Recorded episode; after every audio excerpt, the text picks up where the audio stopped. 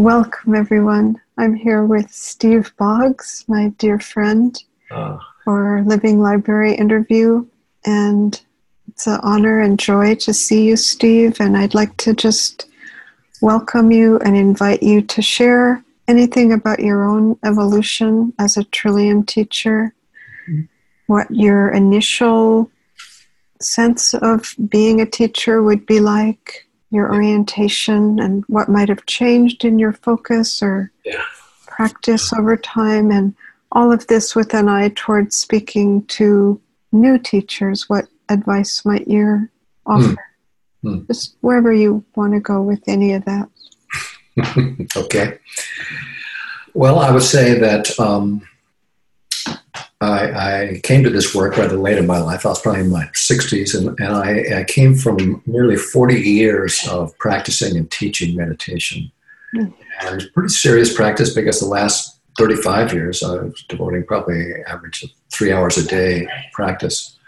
And there were a number of periods during those 30 years when I took longer, more extended courses of three months or six months or nine months where we would meditate seven or eight hours a day and you can imagine uh, in situations like that, you come into some pretty rarefied states.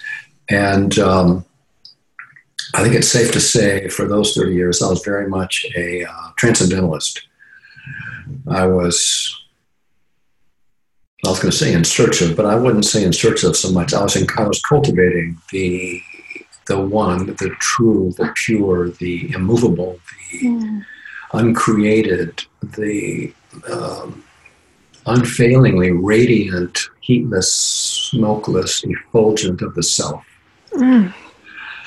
And that glorious goal uh, was um, rewarded. It was I, I was not without uh, substantial experience of that. You don't continue doing something for 40 years uh, if you're not making some pretty good progress. And um, yeah, I, I, would say that that in, in my experience of that period, uh, there was a long trail of what at the time were described as good experiences, both in meditation and outside. And um, but the, the thing is, when you continue that for such a long time and um, don't entirely, how do I say this? Uh, don't entirely arrive at your stated goal that I, you know, all those adjectives I just threw out there. Um, mm. the, the tendency and so often even the instruction is, well, meditate more or do these other things. I, I had, you don't do that with, with, for that long without accumulating lots of advanced techniques and procedures and processes and whistles and bells. And, and I didn't even realize it, but I was like one of those uh, female uh, uh, acrobats in a Chinese acrobatic thing. You know, that they have those sticks and they spin these plates. Oh yeah. You know? Then they have one, and they get two. Oh man, they can do two. And then like do in that three, and then you can, and they get more and more, and they're spinning these like a five plates, and they're and they're riding a unicycle, and the unicycle's on a balance bar. and if you practice that, you get to be, at, you know, quite adept at, at a lot of whistles and bells, and I was like that after four years. Uh, and um, it, so it I, I, assume it did not it did not feel precarious at all. No, you were comfortable. No. to the person who's yeah. doing that, who's who's practiced that for forty years, yeah. five five five plates is nothing. Ten plates might be a challenge, you know. Uh-huh. And no, it, it felt normal. It's a natural progression of more advanced techniques and more. Okay, so now do this and. and mm. Increasing familiarity with that really deep zone between somewhere between thought and perception and these subtle fields.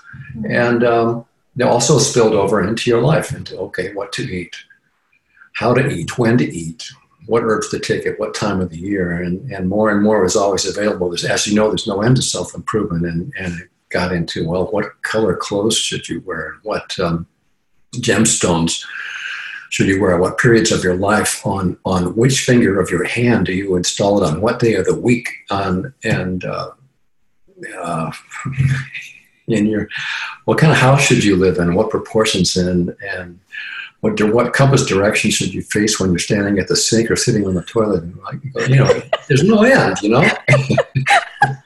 And I was doing all that. It, it seemed natural. I, I, I, the, the goal was so precious and so, you know, inculcated into me. There, that no, no, all these little things accumulate, and and, so, and your your whole life is directed towards that. Mm. And um, I, I, but I, I ultimately I started to feel like I was kind of on a Zeno's, a Zeno's paradox of approach without that uh, self-validating confirmation of arrival. I was getting closer and closer and closer and wondering if I'd ever arrive. You know that Zeno's paradox, yeah. And um, coincidentally, at that same time, some friends of mine who had accompanied me on this long journey, 40 years, uh, said, "You know, we we found this." Uh, this, this, this, finishing school, which we think is pretty great. And uh, you should look into it, Steve, because this might be right up your alley. Mm. And it was this work. And my first expo- my first experience of this, I was here in Fairfield, and Samuel turned up in town and made a presentation at the Fairfield Public Library in 2002. And uh, I was a little nervous there because I was I was then going to become a uh, apostate in the ashram because the whole town of Fairfield is an ashram, basically. You know, 2,500 diehard spiritual seekers, all all doing the same, the same, all this techniques that I was referring to. Mm. And uh, here I was showing up. I was casting a wider net, you know, which is not common here. And um, so I was, I was set somewhere in the middle, maybe towards the back. And I was going. And the first thing Samuel said was, "Well, I'd like everyone to say who they are and what they what they expect from from being here. I mean, I, I like to get a feel for who you people are." And I thought, "Oh, great." just, just I'm trying to be invisible. yeah, I, I I've always been a very um, uh, innocent, uh, sincere, overly earnest, diligent seeker, and here I was, you know, becoming heterodox. Mm. So I figured out something I thought was sufficiently respectable to say in 30 seconds, and finally got to be my turn. I was looking at Samuel, and he was looking at me, and everything I thought I was going to say was just gone. I didn't know what to, I was just panicked. And uh, all I could do, all I, when I heard myself blurting out was, I'm just so tired of swinging back and forth between hope and resignation. And then I just put my hands in my face and cried quietly to myself. And, and I thought, holy crap, what the hell's going on here? And it was my first taste of the power of this transmission. Oh, how beautiful. To, to pierce and cut through all of the mental accretion, you know, all the respectable stuff that you have to present yourself to the world and to call out who you actually are in your heart of hearts and to enliven that and to bring it to the fore. And um, did, little did I know it at the time, but I was a large and dry pile of kindling waiting for the spark of this transmission. and I have been helplessly aflame ever since December of 2002. what a great metaphor. yeah. Um, Yeah, so this work is based on a, on most of the heavy lifting, and this is based on a, on a transmission. It's completely different than the Advaitic dimension of, of what I was doing before because it's very much like most conventional spirituality, which is typically thought of as an ascent. You know, you uh, you're in search of greater purity, greater accumulation of greater spiritual clarity, and you're climbing Jacob's ladder whether it's Western, Eastern, most, probably 80% of these processes are have to do with ascent and increasing purification and, and um, cultivating the numinous. And um, this, I discovered initially to my dismay that it's a descent. it's unnerving and it's uh, feels hazardous and actually is. And uh, it's, it's threatening to all of the uh, accumulations of, of uh, spiritual and psychological armor that they've accumulated in, in living this life and in, in a world where love really hasn't taken its hold yet. You know, and we all come to this with our tender spots, and um, it's a tantric process. But I want to immediately clarify. I want to use that word. It's, um, in the West, Tantra, Tantra, Tantra is, has unfortunately become known as uh, uh, making a religion out of, out of having great sex. And uh, it's not, uh, well, it's not, it's not that. It, it's, that's such a superficial and insubstantial simplification. Uh, it, it's, there's a long and uh, rich, deep lineage that goes with this, and, and which stems from something called Kashmir Shaivism, and it's um, the difference between most of spiritual te- processes and this is that there's not a lot of practices for you to impose on yourself. There's not so many do's and don'ts, and uh, all the things that are thought of often as as obstacles to spiritual growth in this work are embraced, and through that embrace, um, transformed and ultimately, and here's the key ultimately realized to not only not be obstacles, but, but to not actually be separate from that, that what you thought was that, that wondrous spiritual goal that, that you were going to inhabit one day when you rose above all of the limitations. Mm.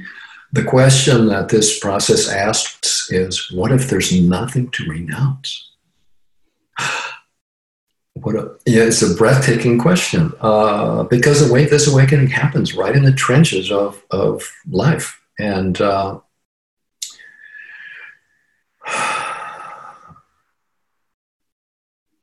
I, would say that um, some years ago there was, there was a play off Broadway in New York called Now Hear This.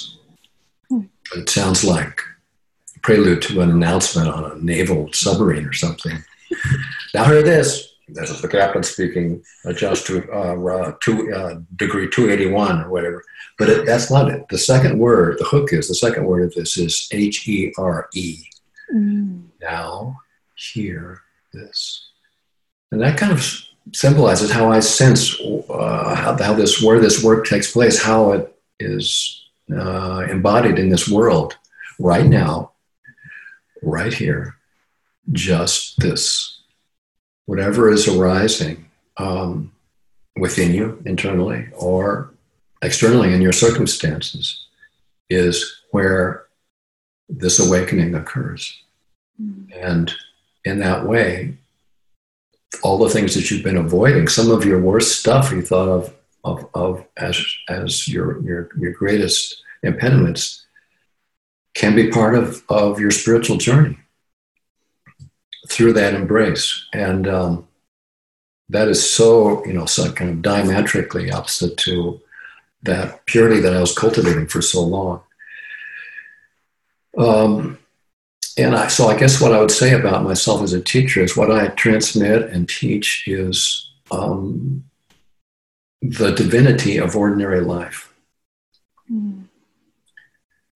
And uh, my what I've come to know is that there there's a porous, tender, burning communion with all things that characterizes in some people this embodied awakened life and that's very much the quality of what i found in in my awakened life. And um, there's a kind of radical uh, intimacy that presents itself, and you um,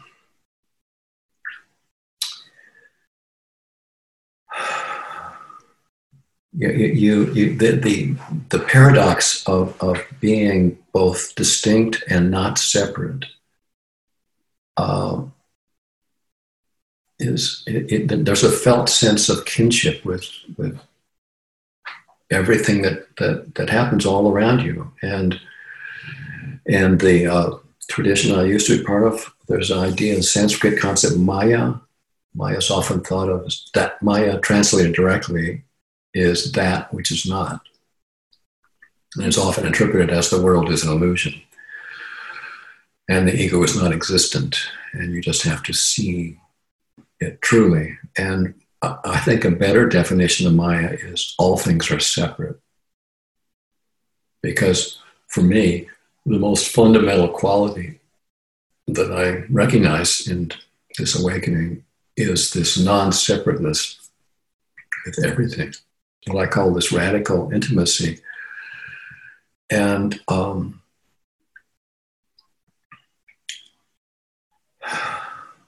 you're just, uh, you're not separate from what?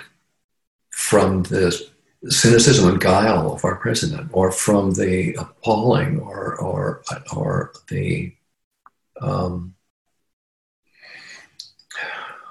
intense reaction of people to him or the love and devotion of those who follow him.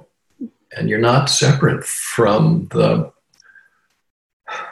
the hunger and the thirst and the sleep deprivation and the fear of the migrants walking thousands of miles across the desert in southern Mexico and fleeing in hopes that their children might not die before their time and and you're not separate from any of that. And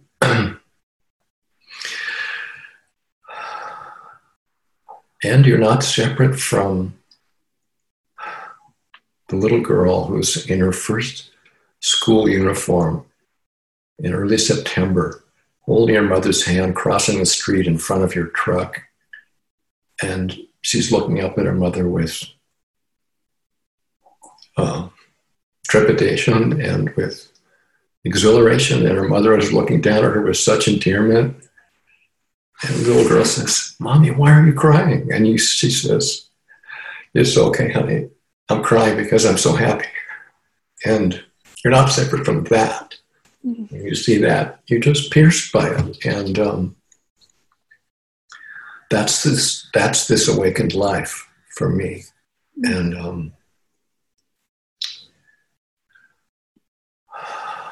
I think I'm, it's fair, probably fair to say that um, most of the members of the Trillium Awakening Teacher Circle have some version of this, this embodied awakening. But I, I, I don't think it's any secret that the more florid dimensions of my awakened life make me somewhat of an outlier in that group.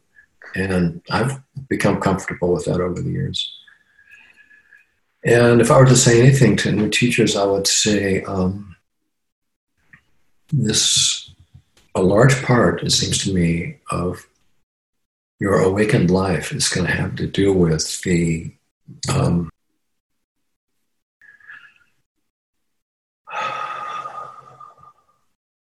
with the divine archetypes that may actually be here for you to personify in this world because that's probably a, uh, the more most meaningful question that arises in this in this uh, awakened life is okay well now i'm finally really here so what what next? What do i do now? And so um, i would say lean into those subtle parts of yourself which sometimes make you feel awkward. Uh, magnify your eccentricities and um, it's it, might make the blood run cold, but it, it, I've often found that the places that are most feel like the most the shyest and tenderest parts of who you are, those are where your gifts lie, and you will, you will never feel more exposed than when you reveal that part of yourself. And you will also be, uh, you'll never be more radiantly generous to the world. Mm. And at that moment, when you are naked to the world, to this tender, um, subtle, but actually quite resilient part of yourself. It doesn't feel that way when you're first taking it out for a spin to see what it's going to reveal. But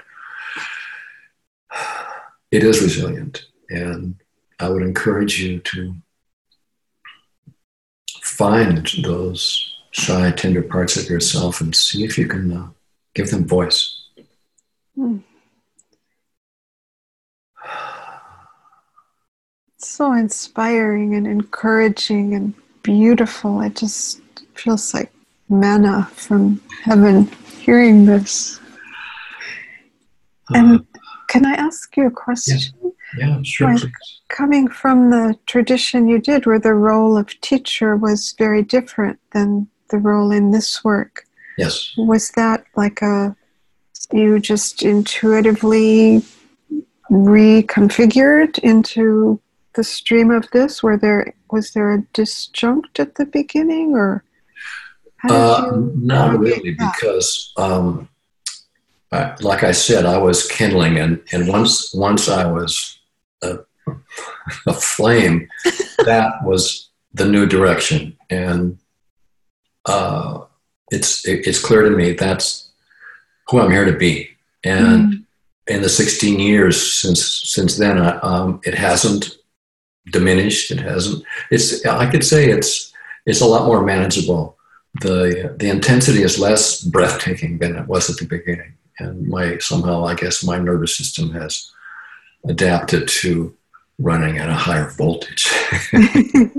Spoken as an electrician, yes. Yes. and actually, I was listening to a, a, some uh, a scientist talk about this, and he said actually there's there's a lot of neuroplasticity even late in life, 60s and 70s. You they've observed that actually in long time 10,000 hour, 20, 30,000 hour meditators, the amygdala actually gets smaller. Mm. And there are parts of the uh, neocortex, the gray matter gets thicker, and your brain does change later in your life. And um, so, yeah, no, it, it, wasn't difficult because I was. Um, uh, when I fell into this and, and caught fire, it, it was just it had a life of its own, and I, I, was just I was trying to just catch up with what was already galloping and shimmering across the universe. You know, Steve Boggs' character was was you know finally in full throat. I, ju- I just love your use of language. I imagine that's very catalytic for mm. students because it, it's so vivid and embodied, just galloping and shimmering. I can just see it and feel it. And yeah. I, I sense that that's a tremendous gift that you just spontaneously are able to offer. Thank you. Yeah. So. And um, yeah, I would say shimmering. I would just say that it, it's it's more. It has become the new normal for me. But mm-hmm. still, I would still say that there is just that nameless something that's unfathomable and and and it shimmers just beneath the surface of everything. And it's always there, and, and it touches me in all these different forms, like I mentioned, the, the mother escorting her daughter across the street, or in or in or in the the challenging forms of it, because uh, your your non-separateness is not just with the good stuff. You're you're you're, there's, you're not separate from the whole range of of from the most uh, ecstatic to the most case of greatest depraved indifference.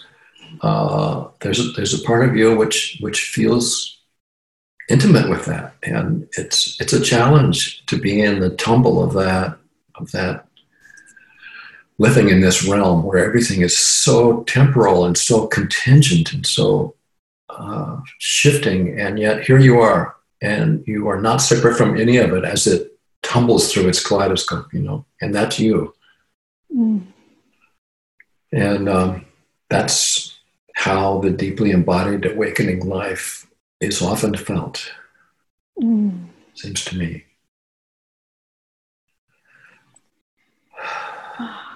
That is so, so rich and generous and gorgeous, Steve. So appreciate you. Thank Does you. anything else come arise to be hmm. shared? Well, uh, what's uh, still an exploration for me. Uh, it's becoming more clear. I'm trying to find the words for it, but I would say, you know, that self I referred to, the one, the true, the pure, the immovable, the unfailing radiant that I was seeking in sitting on a cushion by myself. I find now that the the true self, capital T, capital S, is um, I guess the best way I could say it is it's it's the indivisible field of love that actually surrounds us and is is omnipresent and it's the air that we breathe. Um, it's it's like a fundamental force like gravity. Uh, yeah, in a sense, I would say it's like gravity, and like gravity is an attractive force that's always drawing everything, all matter into closer connection. It's hmm. gravity is the eros of matter, and like that, this fundamental field. There's got to be a better word, but I can't know what it is. But this fundamental field of love, which just it's it's just there, and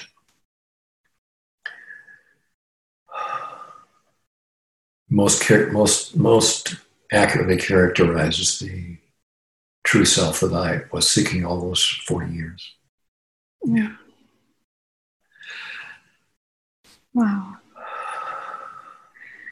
Yes, I resonate with all that you have said, and I couldn't possibly have articulated it. So, your naming of all this is like a, a validation and a green lighting and acknowledging yeah. this dimension. You're like a poet laureate of